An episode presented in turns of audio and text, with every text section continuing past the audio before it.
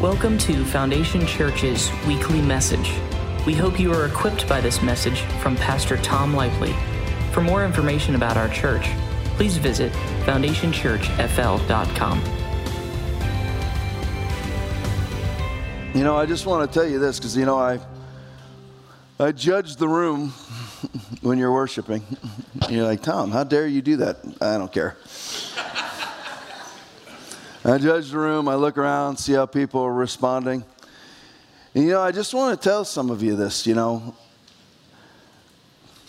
I guess the only way to put it was I, I actually feel bad for you that you're so disconnected with God. And I'm not telling you to, to worship like me or worship like your parents or worship like anybody else. But when you've been spiritually lobotomized, I feel bad for you.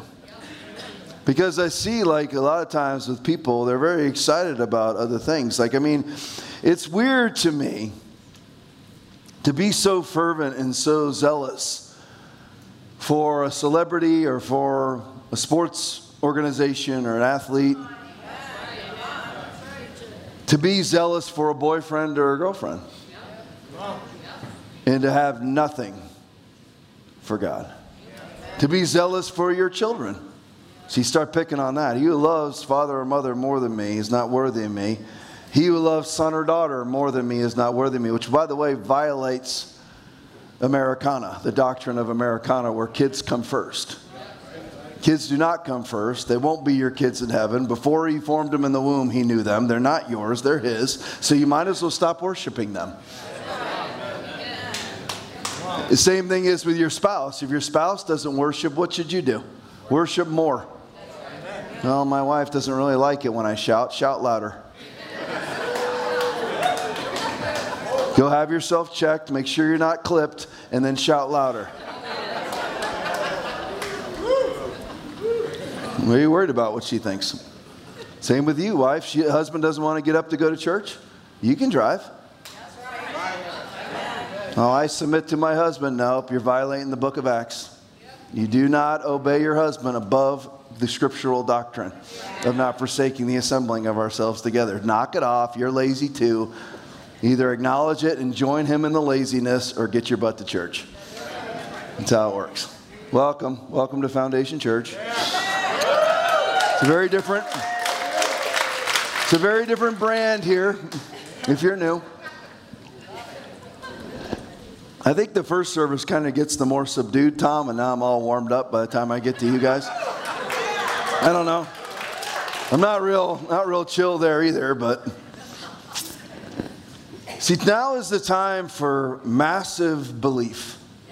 It's time for big things to happen. Yeah. You see, here's the thing: the big things are going to happen. And we just sang the song a minute ago out of the book of Philippians that every knee will bow, every tongue will confess. He's given him the name which is above every name that at the name of Jesus, every knee should bow, those in heaven, of those on earth, and those under the earth, and that every tongue should confess that Jesus Christ is Lord to the glory of God the Father. That's going to happen, but that's Jesus coming back. Jesus is left. Tom, how can you say that? Because that's what he said. He said that himself. He who believes in me, the works that I do, he will do also, and greater works than these he will do, because I go to my Father. You are the light of the world, a city that is set on a hill uh, should not be hidden. You are the light of the world. He left, you became the light of the world. Now it's time for big things. We, what, what Christians do oftentimes is they hearken back to the great things that God has done and that God will do. And then they just sit there. When they themselves, you yourself, are called to move mountains. You. And I mean mountains. I, whether it's literal or figurative, I mean things that you would consider to be mountains. God has called you to, now we have to ask ourselves, am I moving mountains? If your kids are not saved, you are not. Because there's things that are going wrong. I love how Christians oftentimes believe that they are the advanced believers and their own household is not saved. But yet they walk around and see this is the reason why you have verses like Romans 12, 3. For by the grace given me, I say to every one of you, do not think of yourself more highly than you ought, but rather think of yourself with sober judgment in accordance to the measure of faith God has given you. If anyone thinks himself to be something when he is nothing, he deceives himself. Galatians 6 3. If ye then be not able to take care of that which is least, why, why are you taking thought for everything else? Jesus speaking, Luke chapter 12, verse 26. Why? If ye then be not able to do that thing which is least, why take ye thought for the rest? Christians waltz around believing that they're moving mountains and they never take care of what it takes to move a mountain. They just spend their whole lives claiming that they are when they aren't. It's the truth. If it wasn't the truth, then the worldwide church wouldn't have closed for a 99.9% survivable virus. It just came out, the latest stats just came out. With the Delta variant, how much did it change? Not a, not a thing. Survivability rate runs from 99.7% to 99.9%. This is mass deception. The response to COVID 19 has killed 300 million people. The virus itself allegedly has killed 3 to 4 million out of 8 billion. As of May, the response had killed three, caused 300 million people to starve to death because when the first world shuts down, the third world doesn't eat. But all the lovers out there, Pastor Love and all the Christian lovers, love thy neighbor, I wear a mask because I love my neighbor. No, you're causing 300 plus million people to starve to death. Because, listen, we have shortages here. Have you noticed them? If we have shortages here, What's going on in Zimbabwe? Nothing. People are starving to death, and mainly children. But all the Christian people with their fish Bible covers, the little handles on them, with their mask on. I've been vaxxed sticker. Look at us. Look how, look how much we love.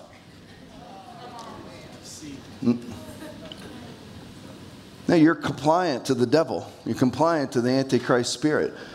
See, it's time for big belief. It's that no, there's no time for compliance.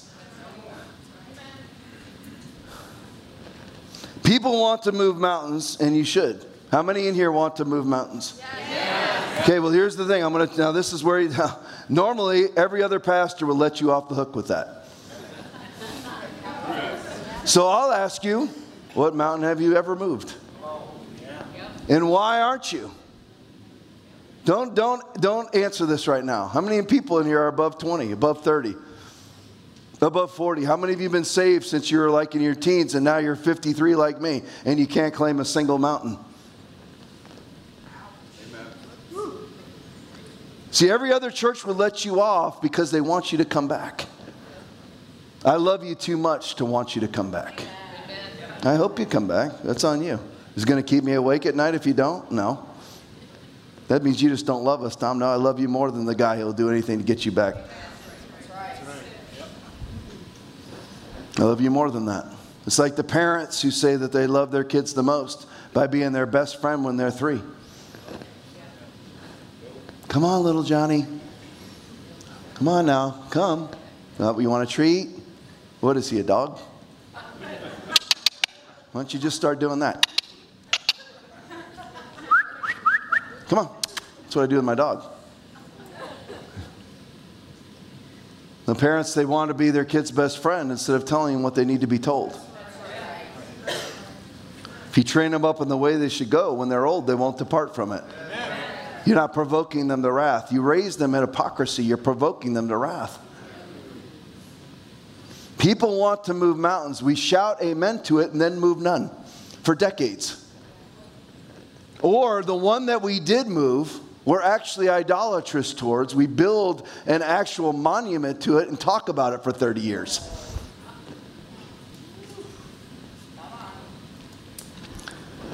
Do you keep Moses' staff as an idol, or do you go to the next one? You should be perpetually living in this sort of miraculous power. Amen. Well, why doesn't it happen? Because we don't put the time in. You're saved by grace through faith. The discovery of that grace and all that it holds comes through your effort. Prove me wrong. See, people like if you deal if you deal around, you hang around with Rodney Howard-Browne, people are like, well, he's just a mighty man of God. No, it's not. He's not a mighty man of God any more than you're a mighty man or woman of God. No more. Just put the time in. All that he does, people, oh, yes, he just, you know, I saw him when we went fishing. Brought a whole group of us out there fishing, probably 25, 30 of us. A bunch of pastors and church people and everything else are out there fishing. And we all come to the dock. And I'm standing there like this, watching them gut the fish. Oh, that's messy. Rodney starts to preach to the boat captain and the two mates. I'm standing there like this with everybody else.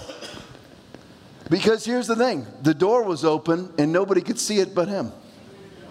Why? Because he put the time in. It's not about God being pleased with you. We'll get deep into this in a minute. People think that they're obedient towards God. Be careful for nothing, but in everything by prayer and supplication with thanksgiving, let your requests be made known to God. Pray without ceasing, right? First Thessalonians chapter 5, Philippians chapter 4. Do all those things, right? Mean, that pleases God. And because God is pleased, he moves. No. God is not moving. God is already moved. It's a matter of whether you see it or not. Your steps are already ordered. He's not moving to put them in place, they're already done. Every person you're supposed to share with, every, every blind person that you're supposed to give sight, every lost person that you win has been ordered. The only question is whether you will see it. That's it.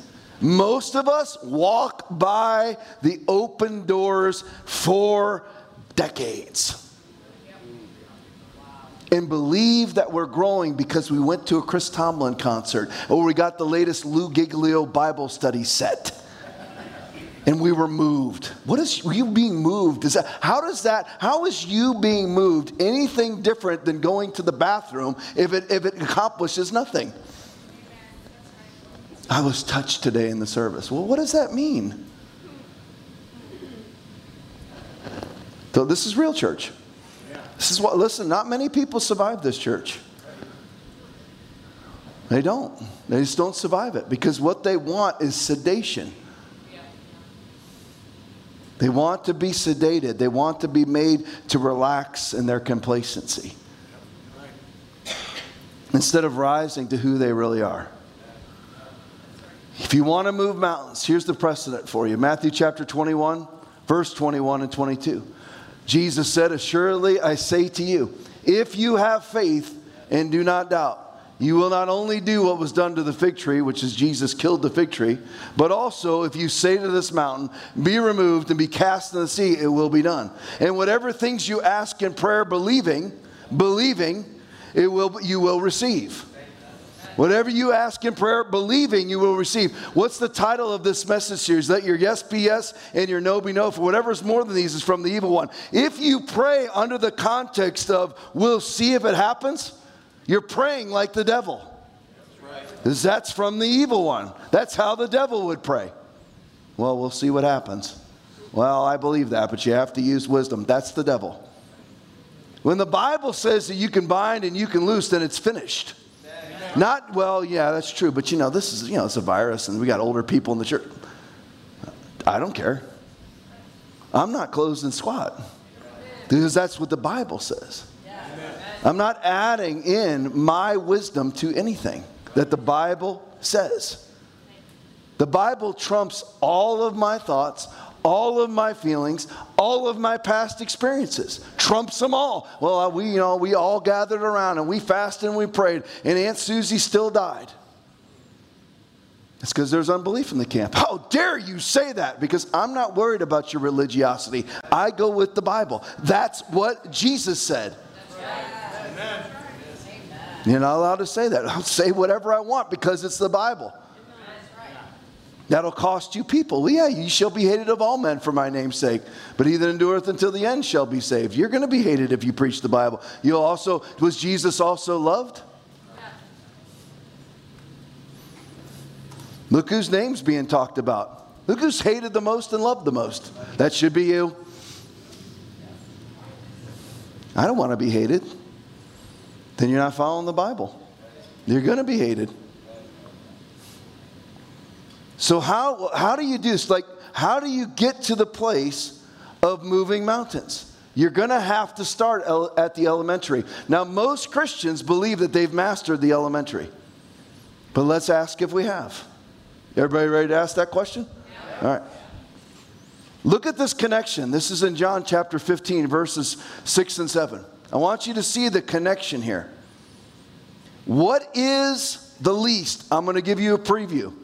The least of things in Christianity is obedience and repentance from dead works. Hebrews chapter 6, verse 1. The elementary things are repentance from dead works. That is breathing. If you have not, Christians spend their whole life trying to get rid of dead works and believing they're progressing. You're not going anywhere. You're not doing anything but breathing. If all that you've done is repented from dead works. You're just surviving. That is the very start of things, but most people never get to that place. They vacillate back and forth between obedience and disobedience their entire Christian life. Going nowhere, but believing the entire time that they're progressing. So, how do you get to be a mountain mover? Look at the connections found in, this, in these scriptures. John chapter 15, 6 and 7. If anyone does not remain in me, he is like a branch that is thrown away and withers. Such branches are picked up, thrown into the fire, and burned. That's not nice, nor does that abide with John Calvin. The Bible does not adhere to most Christian authors. The Bible does not cooperate with most Christian authors. The Bible doesn't agree with most Christian authors because their motivation is to do what? Sell books. But it's funny that the all time biggest seller is the Bible itself.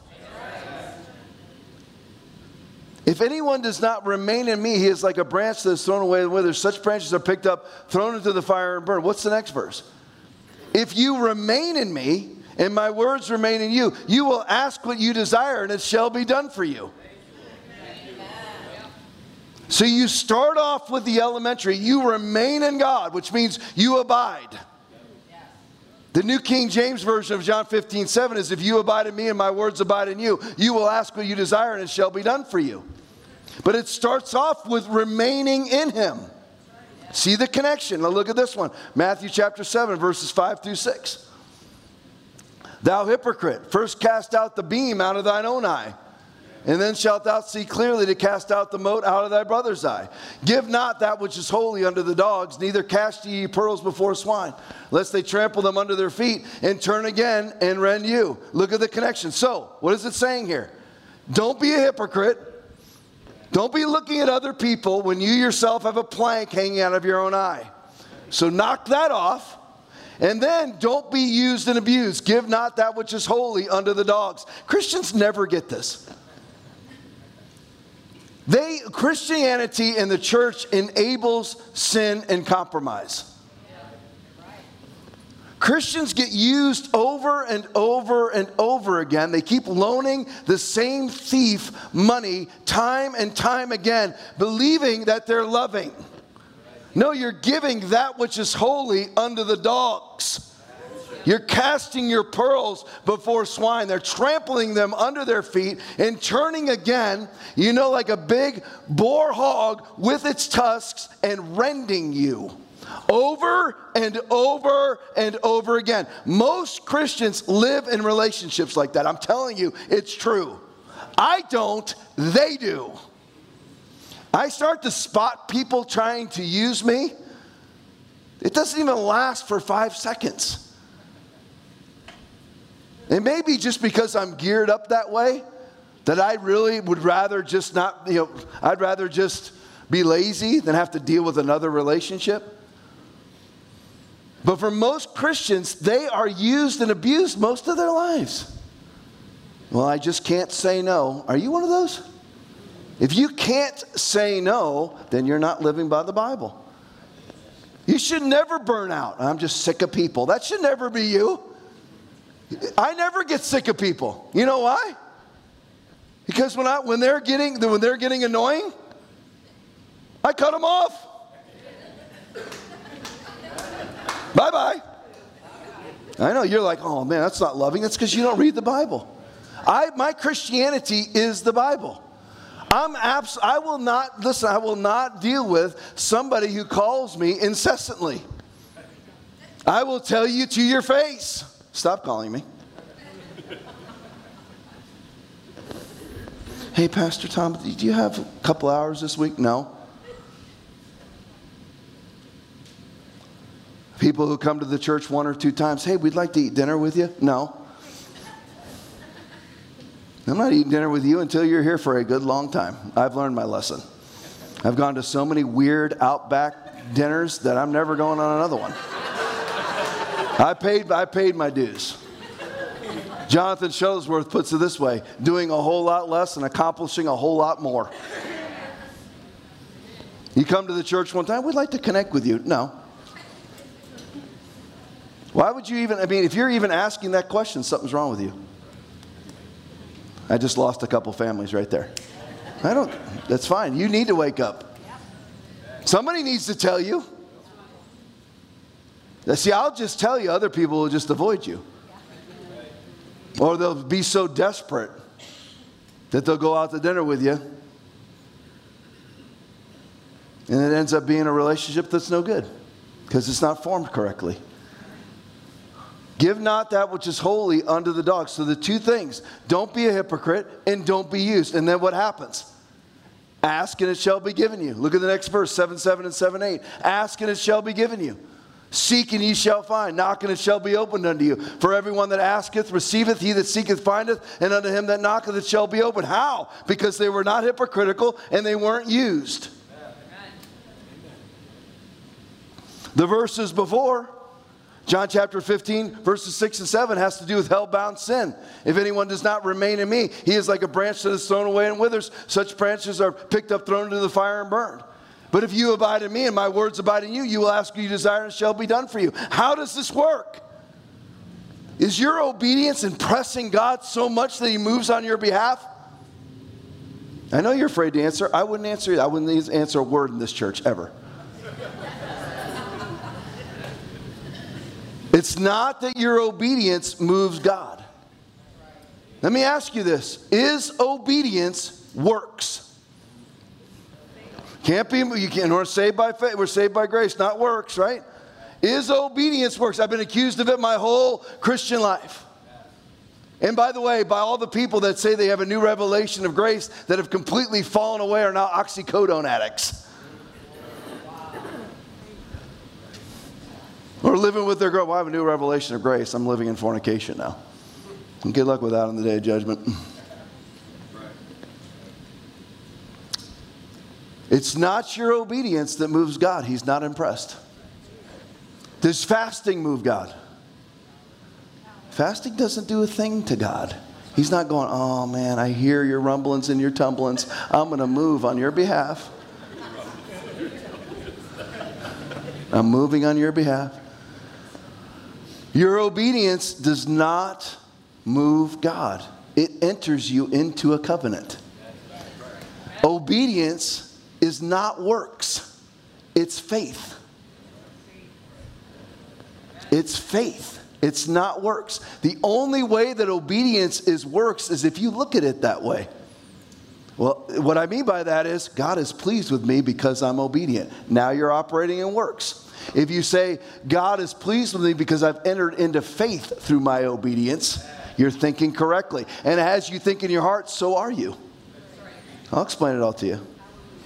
It's not a covenant of good works that we're in, it's a covenant of faith. Oh, Tom's saying he's licensing immorality.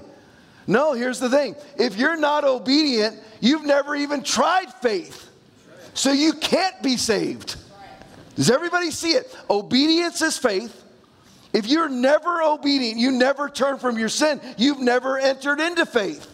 Even though many denominations will say that you are separate, they are not according to Scripture. I'll prove it to you in a second. Your obedience does not move or impress God. What it does is it moves you into the realm of the one that He is impressed by. He's impressed and he is, he is pleased by Jesus. And when you put your faith in him through obedience, you now get Jesus' pleasingness on you. That's how it works. It's not your works. People do not go to hell because of their sin. They go to hell because of their unbelief that didn't cover their sin. That's how it works. Simple as that. What is obedience toward God? What is obedience towards God? It has to be thought of correctly. Let's go to the base Ephesians chapter 2, 8 and 9. For by grace you have been saved through faith, and that not of yourselves. It is the gift of God, not of works, lest any man should boast, right? What's the next verse, by the way? Nobody ever quotes the next verse. For we are his workmanship, created in Christ Jesus unto good works, which God hath before ordained that we should walk in them. People never quote the entire section of Scripture, they only quote the part that supports their denominationalism. Obedience is belief. You have to think of it correctly, just like seed. If you tithe because you're like, you're like, well, that's just what I'm supposed to do, you have gotten your full reward. Well, that's what I'm supposed to do. If you look at tithe as seed, you will receive tenfold back. You have to think correctly because then you are entering into faith. If you think of obedience as this makes me right with God, you're not operating in faith. You might as well put on a priestly robe. Obedience is faith. Let's look at it. Hebrews 3 18 and 19. Hebrews 3 18 and 19. And to whom did he swear? Now that's a big H right there. He swear, the Almighty God. To whom did he place an oath that they would not enter his rest? But to those who did not, did not obey. Next verse. So we see that they could not enter in because of unbelief. Obedience is belief. You've never, it's like, it's not a matter of saying, well, you, you know what Tom's just saying, these licensing immorality. No, because the thing is, if you're immoral or you're still sinning, you've never entered into the covenant of faith. So either way, you're going to hell. It's just like, what is repentance? Come on, look at me. What's repentance? Turning from sin? Nope. Change of mind. But how do you change your mind? Commit thy works unto the Lord, and thy thoughts shall be established. Proverbs 16 3, right? So you've never even made an attempt at changing your mind. How do you go to heaven? You, Jesus, from that time, Jesus began to preach and to say, Repent, for the kingdom of heaven is at hand. Change your mind because the kingdom of heaven is at hand. So, how do you change your mind? Just try real hard? I'm changing my mind. I'm changing my mind. I'm changing my mind. That's not how you change your mind. You commit thy works unto the Lord, and then your mind will be established. Do you see this now? If, your if your actions never changed and you never re- even attempted repentance, therefore you're not going to heaven. Do you see it? It's actually not the repentance itself, even. You never even made it, you never even took a step, but you never committed your works unto the Lord so that you could repent so that your mind could be changed. Those of you that stand here like a bump on a log, like lobotomized people during worship, your mind is corrupt. You've never made an attempt at repentance. You're welcome. I know some of you are still saved. I know that. But you're, uh, you stay like that the rest of your life, I don't know if you're going to hang on. To whom did he swear that they would not enter his rest, but to those who did not believe? So we see that they could not enter in through unbelief. So unbelief is obedience, is disobedience. Unbelief is disobedience. Obedience is faith. They could not enter in because they did not believe. So, not believing is disobedience, so believing is obedience. Obedience is faith. Good works are filthy rags if you believe they're anything but faith. See how quiet it is in here? See, a lot of us, we take pride in our good works. We're like, wow, you know, I'm better than he is. You're not supposed to compare yourself among yourselves. So, everyone, if you think of obedience as anything but faith, it's filthy, stinking rags. Oh, I'm pleasing God. I, am not cussing anymore, so I'm pleasing God. See, I don't, uh, you're like, well, Tom endorsing cussing? Absolutely not. But God, God forbid. Absolutely not. But if the reason why you stop cussing is to please God, you're wrong and it's filthy. If the reason why you stop cussing is to enter into faith, you're right. Because your cussing does not, your stopping of cussing does not remove your prior cussing. You're stop, if you do it correctly, your mind is set correctly. You have stopped cussing because of obe- because you're being obedient, and obedience to you is faith. That's what removes your old cussing. Without faith, it is impossible to please God. Everything that does not come from faith is sin. So here's the thing there'll be people that take this and go, oh, good, I get to keep sinning. No, if you, listen, if you keep on sinning, you've never entered into faith, you're going straight to hell. It's just for a different reason than you think. People think it's because God is seeing that I'm still sinning, so I'm going to hell. No, it's because you didn't enter into the faith covenant. You don't go to hell for individual sin. You go to hell because your sin is not covered. Amen. Obedience is faith. If you think of it as anything else, it's filthy rags. Well, you know, God is so pleased by my obedience. No, He's not. He's pleased by Jesus. If your obedience is faith, then God is seeing you through the lens of Jesus. That's the way it has to be. Otherwise, you end up being a priest, a Catholic. Yeah, I'll say anything. I don't care. I've told you for a long time, it's over for me. Isaiah 64 6. But we are as an unclean thing, and all our righteousnesses are as filthy rags. So when you say to God, I am turning from my sin, which you have to do to go to heaven because that is belief. But it's not your turning from sin that saves you. It's your turning of sin that connects you with faith that saves you. I'll get deeper into it, I'll show you. Only Jesus impresses God. Our works do not. So, how do we connect with pleasing God? Through faith. It is by grace you have been saved through faith, and that not of yourselves. It is the gift of God, not of works that any man should boast.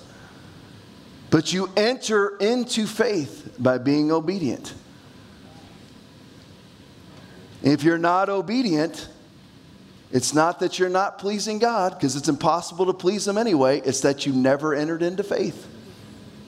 And you cannot be in faith if you're disobedient. I'll show you that in a minute, too. Look at Luke chapter 3, verses 20, verse 22. And the Holy Spirit descended in bodily form like a dove upon him, and a voice came from heaven which said, You are my beloved Son. In you I am well pleased. That's what we have to connect with. We have to, how do we get there? How do we get right here? To where they said, You are my beloved son or daughter, in you I am well pleased through faith. That you have no faith if you're not obedient, because obedient is faith. So we see that they could not enter in because of unbelief. Why? Because they did not obey. Obedience is not works, works based salvation. It's, it is actual faith. If you're getting this, shout amen. I hope you are getting this. It's very important that you do. Romans 8, 16, and 17. The Spirit Himself bears witness with our spirit that we are children of God. And if children, then heirs, heirs of God, and joint heirs with Christ. If indeed we suffer with Him, then we may also be glorified together. So, how do we get to that place? We can be joint heirs with Him. It has to come through faith, and faith is obedience. Not obedience is not works. And it can't even be obedience if you don't think of obedience as faith. You can't. I want, did everybody catch that? It's not true obedience unless you think of obedience as faith. Otherwise, your obedience is filthy rags. You have to, I don't, you don't, you don't stop lusting because you want to impress God. You stop lusting to get under the wing of Jesus. Amen. Do you see it? I hope you're getting it. I'm looking at faces. I don't know. Your obedience is faith in Jesus, the one who pleases God. Obedience is entering into faith if it's thought of correctly. If you think of it as earning favor with God, you're wrong. If you think your obedience pleases God, you're wrong. That it moves God, you're wrong. That it breaks down walls or moves mountains, you're wrong. Those mountains and all those walls have already come down. You have to connect with the faith that enables you to see it. And that's what obedience does. Obe- people think that do all this, all there's all these religions that you have to wear a cap on your head, that you have to wear a dress down to your ankles because it pleases God. Doesn't. I'm not saying to sin. I'm telling you that it doesn't please God. What pleases God is you going, you know what? I'm going to be obedient because obedience is faith. This is a faith covenant. If you think it erases sin, your obedience, you're wrong. It doesn't erase sin. Nothing can erase sin except one the spotless lamb. And your obedience connects you with, puts your faith, your trust in the spotless lamb. Your obedience does not erase the sin that the spotless lamb erased. Do you see it? Hebrews 11, 6. But without faith, it is impossible to please him. For he that cometh to God must believe that he is, and that he is a rewarder of them that diligently seek him. Otherwise, Isaac would have been righteousness. Was the sacrifice of Isaac, the attempted or pseudo sacrifice of Isaac, righteousness? Was it? No, Abraham believed God and it was credited to him as righteousness. How did he believe God? Obedience. Lay your son on the altar. Yes, God, I will do that. You are righteous. Not because he laid his son on the altar, but because he did what he was told to do. You see it? It may sound nuancy to you, but it's not.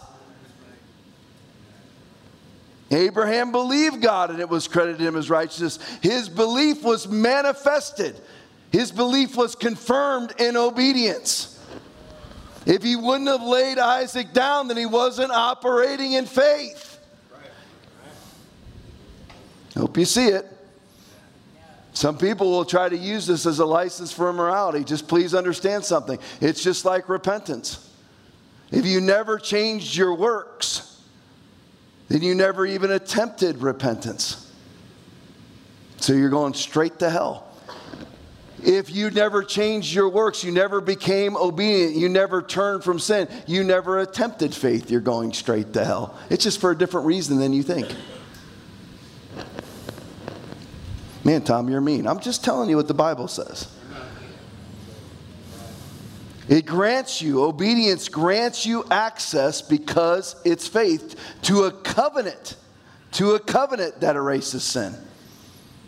Obedience does not, does not erase sin.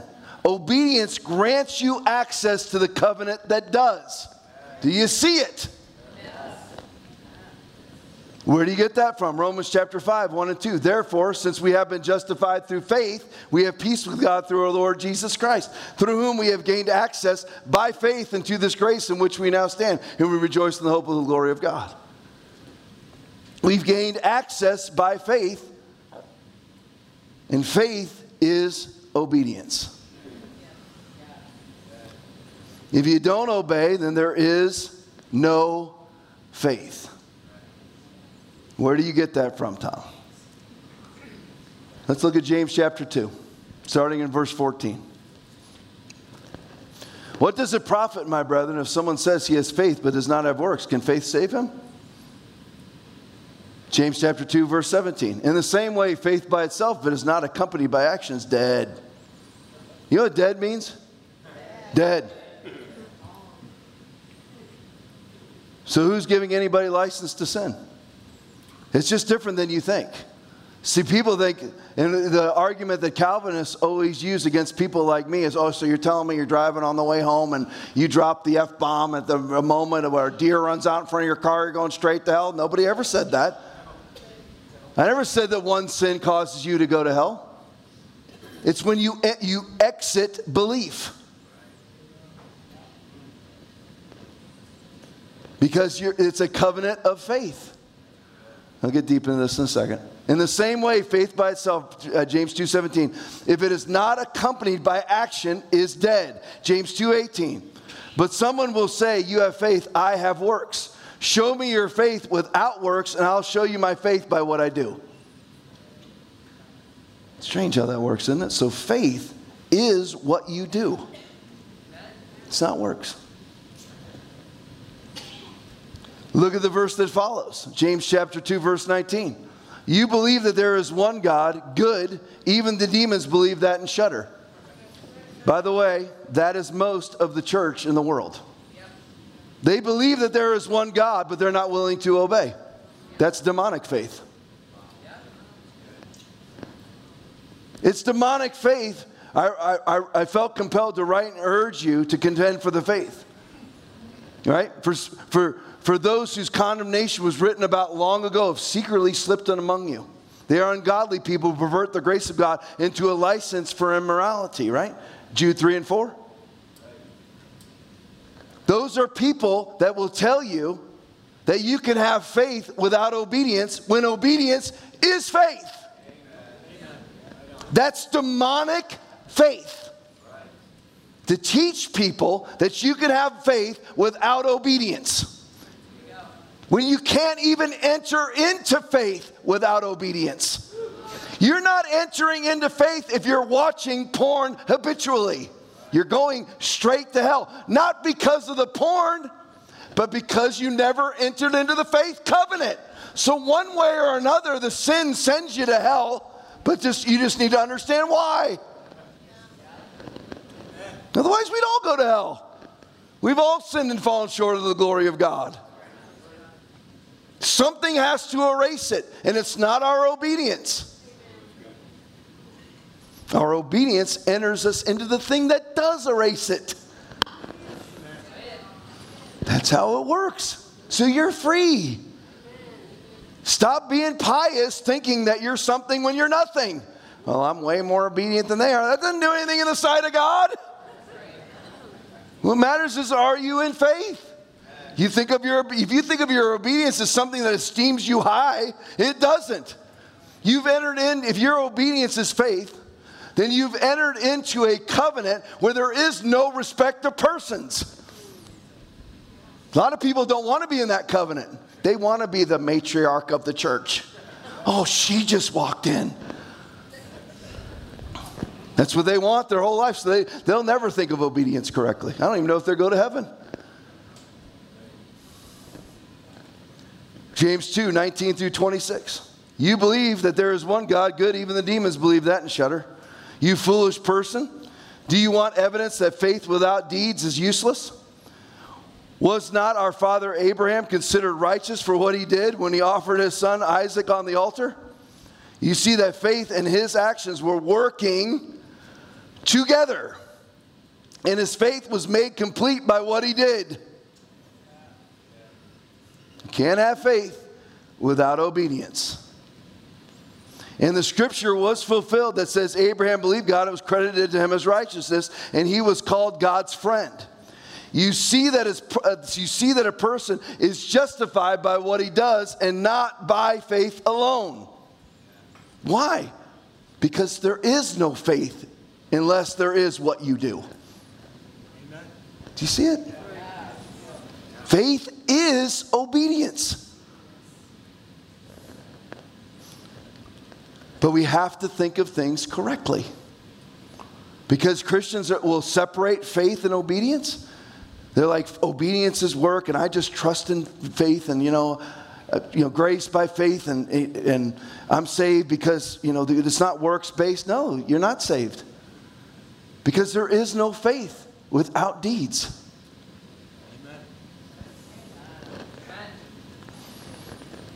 You see that a person is justified by what he does and not by faith alone. James 2:24.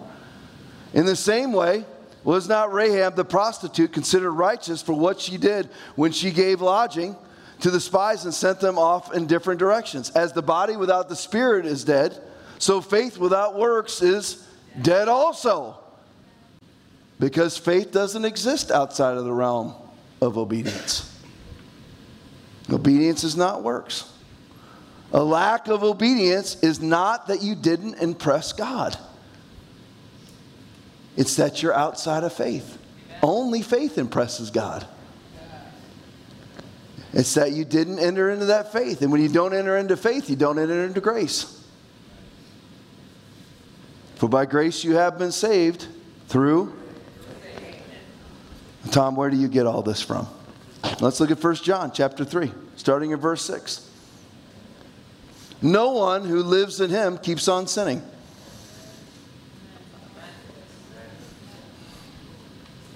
Shall I read that again? But I was told in all the ARC churches that I came before here that it's a spiritual journey, a fresh start, a new beginning. It's all on a journey. You just learn. It's all a learning experience. So you sure you're not always learning and never able to come to the knowledge of the truth?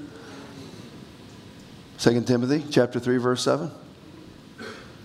No one who lives in him keeps on sinning. No one who continues to sin has either seen him or known him. Whoops. So if you are sinning, you're not in faith, you don't know him. It may be for a different reason because your whole life, what you've done is actually accused people like me of being works based. Because you're like, no, you know what? It's not your works that earn you that earn you salvation. That's correct. But if obedience is thought of correctly, it enters, in, enters you into the faith that does make you righteous. Where do you get that from? 1 John chapter 3, 9 and 10. No one who is born of God. You know what no one means in the Greek? Same two words that started 1 John 3, 6. No one. No one who is born of God will continue to sin because God's seed remains in him. He cannot go on sinning because he has been born of God.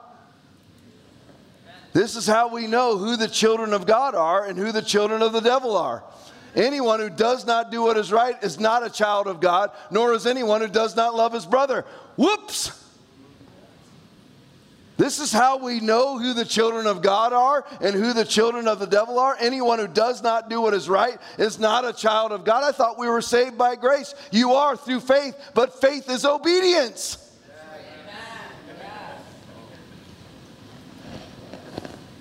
So that's just going to be a lot of stunned people on the day of judgment, folks. Because they were taught a wrong doctrine on the sovereignty of God, a wrong doctrine on the grace of God for the grace of God that brings salvation has appeared to all men. It teaches us to say no to ungodliness and worldly passions and to live self controlled, upright, and godly lives in this present age. Who's ever been taught that out of Titus chapter 2, verses 11 and 12? No, grace of God is taught as a license for immorality by those who have secretly crept in among you, whose condemnation was written about a long time ago. Because it's not your disobedience that sends you to hell, it's your lack of faith, which is disobedience, that sends you to hell. Obedience is your attempt at faith. Just like changing your works is your attempt at changing your mind, i.e., repentance. You did not repent without obedience. You do not have faith without obedience. And without faith, it is impossible to please God.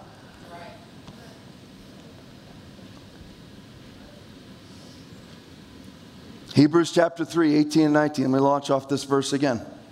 And to whom did he swear that they would not enter his rest, but to those who did not obey? So we see that they could not enter in because of unbelief. Can you stop believing? Lots of people had a woman, wonderful lady, sweet as can be, might be watching now. I still love you. say at the door, Well, you really had me until you told me that we could lose your salvation. Now, she was very open, and I machine gun fired a bunch of scripture at her. We'll see where she goes with it. Can you? It's not an individual sin that causes you to lose your salvation. I had a bad night. You're going to heaven still.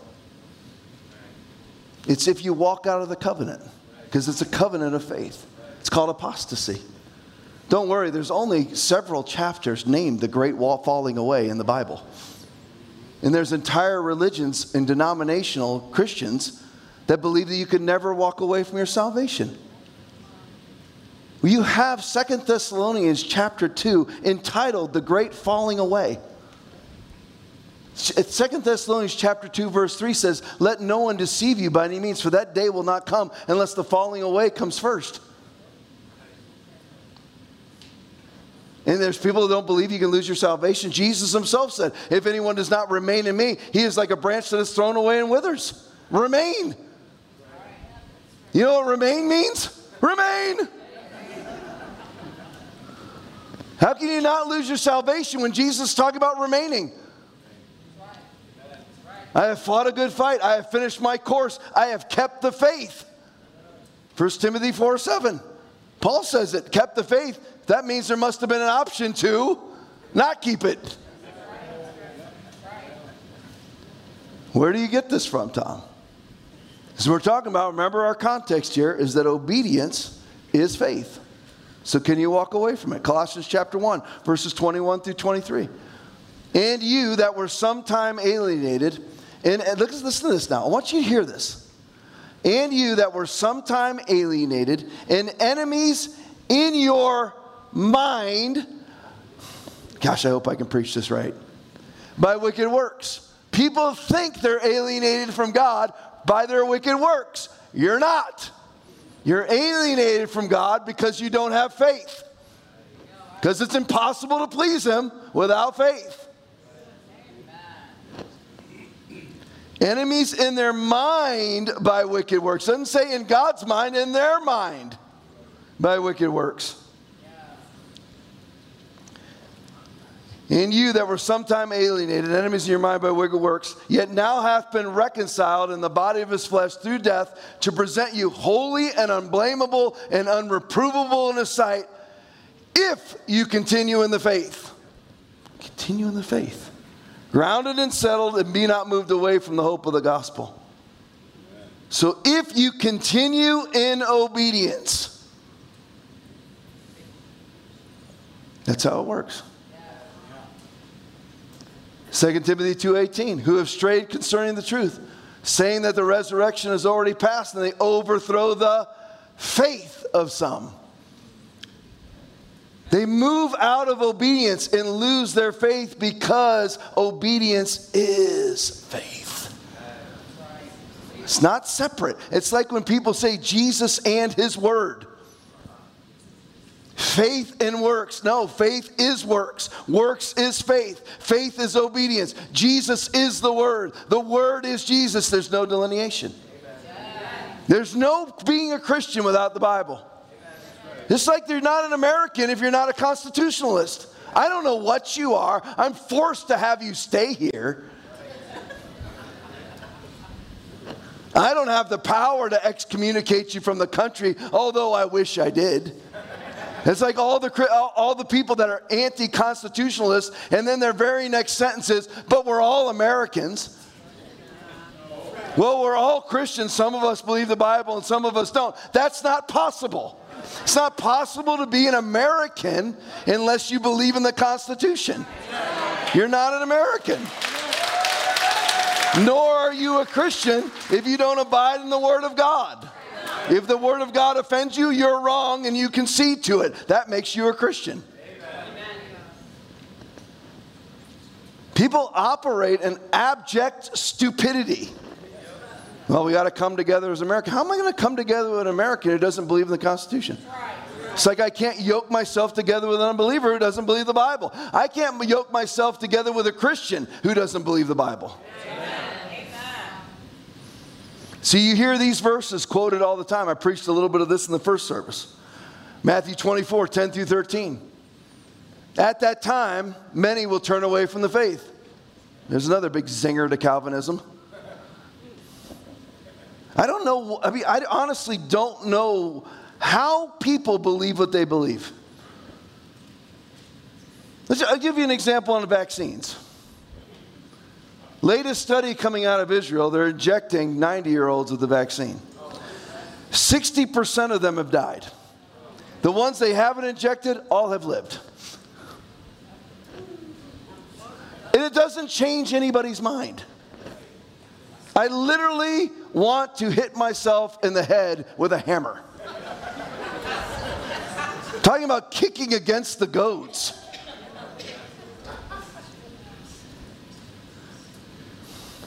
Ninety-five percent of Israel's hospitalizations are fully vaccinated people, and it does nothing. The FDA comes out two days ago and refuses to certify the booster shots. And, and by the way, just so you know, it was not close. But the FDA allegedly approves another one. So why would you approve the original vaccine and not approve its booster? Because they never actually approved the original. They approved a vaccine that doesn't exist. Comirnaty does not exist. It's in a bottle at, at Pfizer BioNTech factory, but it's not available for anybody's use. And the sad thing is, is all these military non-coms are lining up to take it, and they're violating their own contract as they're being lied to. I'm like, but it doesn't do anything. You tell people these things and they just kick against the pricks. That's what goads means. It's like a sand spur, a prick. Kick against it. Here's the truth, but you kick against it. Why wouldn't the FDA approve it? They don't want, listen, these people are galactic fools, but they're not stupid. Listen, most people that will go to hell are not stupid people. They're foolish people. They're prideful, arrogant people. Why would they not approve it? Fauci's wife is the head of the NIH bioethics division. Did you know that? She's the one who the FDA contracts with to approve vaccines. She won't even approve the boosters. She wouldn't approve the Pfizer or the Moderna. So she hopped, she did the Potomac two step and, and and approved Comirnaty, which is not available to anybody. But because it's a Pfizer drug, everybody's saying that the Pfizer that's actually under emergency use only is approved. It's not. And so the reason is they're not going to approve boosters because they're looking at the deaths. Did anybody watch? It was, a, it was an eight hour long meeting. You have to be a loser like me to spend any more than five minutes on it, but I did. Did you see? Did anybody watch the open conference calls of the FDA meeting and why it got why they disapproved the boosters at a, at a, to, a vote total of 16 to 2 disapproval? Only two idiots actually approved it.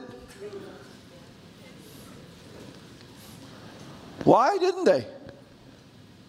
Because here's the thing that came out. Many people think this. And these are, by the way, these are MDs, PhDs calling in. They are welcome to call in to the FDA meeting. Watch it. If you have a chance, watch it. We pull up the podcast last night. I played several of the clips from it. Yeah, doctors calling in, doctors calling in. I repeat, doctors calling in. and saying that we're killing two to save one.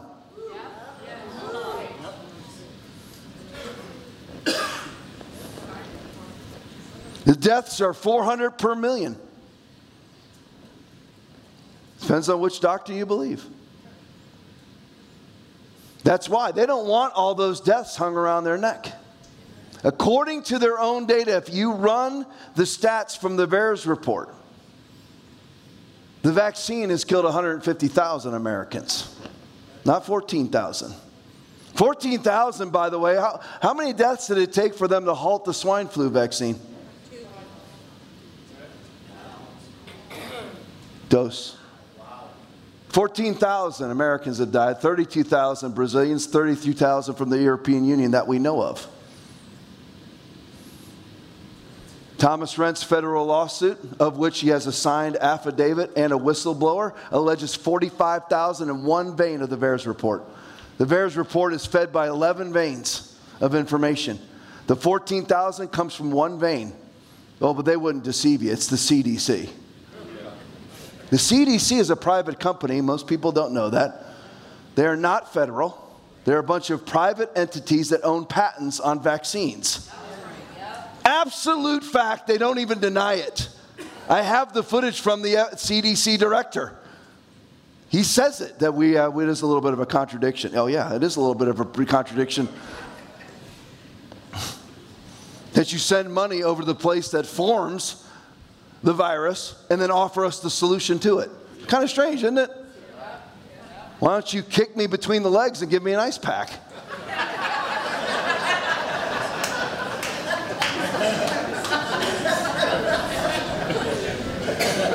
Sell me the ice. Boom! Hey, want some ice for sale? I'll do anything. Yeah. I'll head towards the end with this. Matthew 24, 10 through 13. At the time, many will turn away from the faith and will betray and hate each other. And many false prophets will appear. And by the way, they're coming for you. I haven't even gotten to that section of this message here. I've got it all written. The false prophets are coming for you. Don't listen to them. Yes, they will be nicer than me. Don't listen to them. Just because they're soft spoken doesn't mean they're loving. The devil comes as an angel of light. And so do his false prophets, all from the same section of Scripture. Because of the increase of wickedness, the love of most will grow cold. But he who stands firm to the end will be saved. What does that mean? Finishing with this, we'll be out of here at 115. It is 105. What does that mean that the love of most will grow cold? What is love for God? To obey his commands. 1 John 5 3. This could not be clearer. This is love for God. To obey his commands. Does that not sound like a faith covenant? Do you see it? You want to love God? Obey him because you've entered into faith. That's another correct way to look at obedience. I just love God you've entered into faith. John 14, 15, Jesus said, If you love me, keep my commandments. Jesus said in John 14, uh, John 15, 14, the reverse, you are my friends if you do whatever I command you. James chapter 1, verse 12 says, Blessed is the man that endureth temptation. For when he is tried, he shall receive the crown of life, which the Lord hath promised to them that love him. Tom, that's so medieval sounding. Endure temptation. We don't even hear the word temptation at our ARC church. That's why everybody in that church is going to die and go straight to hell. They're going to be the ones that say, Lord, Lord, did we not prophesy in thy name? And in thy name done many wonderful works. And then will I profess unto them, I never knew you. Depart from me, ye that work iniquity. They never even tried faith. They just made faith what they wanted it to be. Faith is just believing. No, it's not. Faith is obeying. Hebrews chapter 3, 18, 19. They could not enter in because they did not obey, and they could not enter in because of their unbelief. Think about it. If you obey something, how much do you believe in it?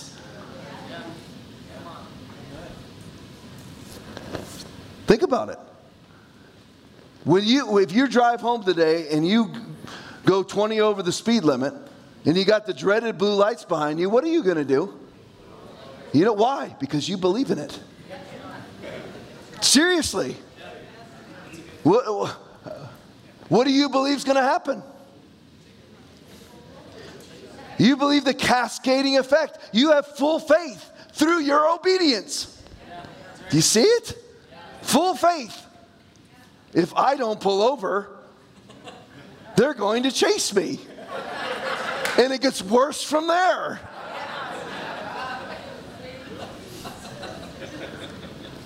And then you get your ticket, and then you what, what do you do then? Why? Because you believe, you're obedient. You have faith in the system. Otherwise, you wouldn't. You have faith. If you don't pay it, what's going to happen? Uh, there'll be a warrant issued for your arrest. You have faith. That's why you're obedient. Your obedience is faith in the system. Luke 8 13. Those on the rock are the ones who receive the word with joy when they hear it, but they have no root. They believe for a while, but in the time of testing, fall away. Do you see the correlation?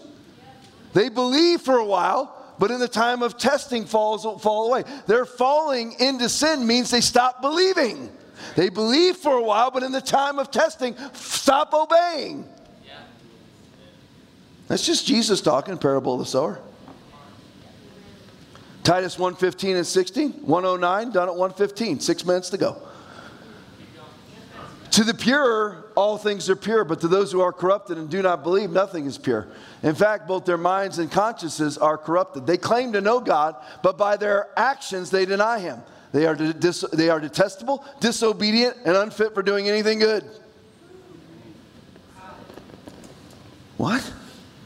But I was told when I, when I raised my hand and got the free t shirt and the gift pack for my new fresh start and new beginning, I was told that I'm on a spiritual journey and I can still live with my girlfriend and still be saved. You living with your girlfriend means you don't believe. That's what costs you to go to hell, not even the sex. You never tried to believe. Just like you never tried to repent unless you commit thy works unto the Lord, and then your thoughts are established. To the pure, all things are pure, but to those who are, who are corrupted and do not believe, nothing is pure. How is that evidenced? They claim to know God, but by their actions they deny Him. So it's unbelief if you claim to know God and by your actions you deny Him. Because there is no faith, there is no righteousness without obedience because obedience is faith. Worship team, make your way. I'll finish right here. Keeping my word. 110, five minutes to go. I'll let the thundering herd come up first. Especially Dave, he'll drop something. so there'll be some big clank with Dave. Let's see, if let's watch him.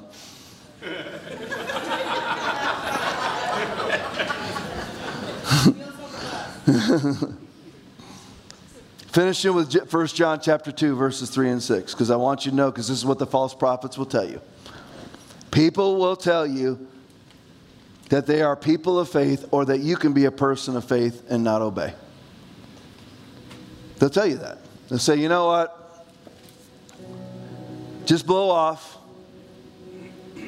all the stuff that you've heard that says, you know what, you have to believe. It's all works based. What does Revelation chapter 21, verse 8 say? He gives a long list of people that not, will not inherit the kingdom of heaven. It starts off with the cowardly and the unbelieving. And then after that, it lists all sorts of sins. It says, But the cowardly, the unbelieving, the idolatrous, the murderer, the sexually immoral, the sorcerer, idolater, and all liars will have their part in the lake which burns with fire and brimstone, which is the second death. That's what it says. But it correlates unbelief with a failure to obey. Because belief is obedience, just like Jesus is the Word. 1 John chapter 2, this is how you answer people who will tell you that you can have faith without obedience. 1 John chapter 2 verses 3 through 6. We know that we have come to know him if we obey his commands. The man who says I know him but does not do what he commands is a liar. Could that be any clearer? The man who says, I know him, but does not do what he commands, is a liar, and the truth is not in him. But if anyone obeys his word, God's love is truly made complete in him. This is how we know we are in him.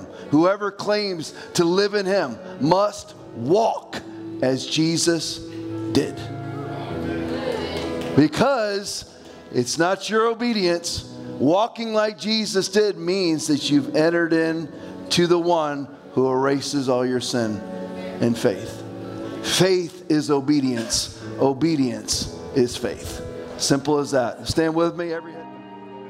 Thank you so much for joining us. We know that when there are this many people in person are watching online, that there is a chance that some have not started a relationship with Christ. If that's you and you would like a relationship with Jesus that washes away the stain of sin, you will need to start by repenting of your sin confessing with your mouth that Jesus is Lord and asking Him to be the Lord over your life. That means giving up control. If you have never prayed this or you have fallen away and want to return to the kingdom of life, repeat this prayer after me and mean it. Lord Jesus, I ask you right now to come into my life and be my Lord and be my Savior. I ask you to forgive me for all of my sins, and I now turn from them and I give you my life from this day on in Jesus' mighty name. Amen. If you said that prayer, you are saved. Thank you for listening to Foundation Church's weekly message. We hope that you have been encouraged and empowered. If you would like to partner with us, please visit foundationchurchfl.com and click on Give.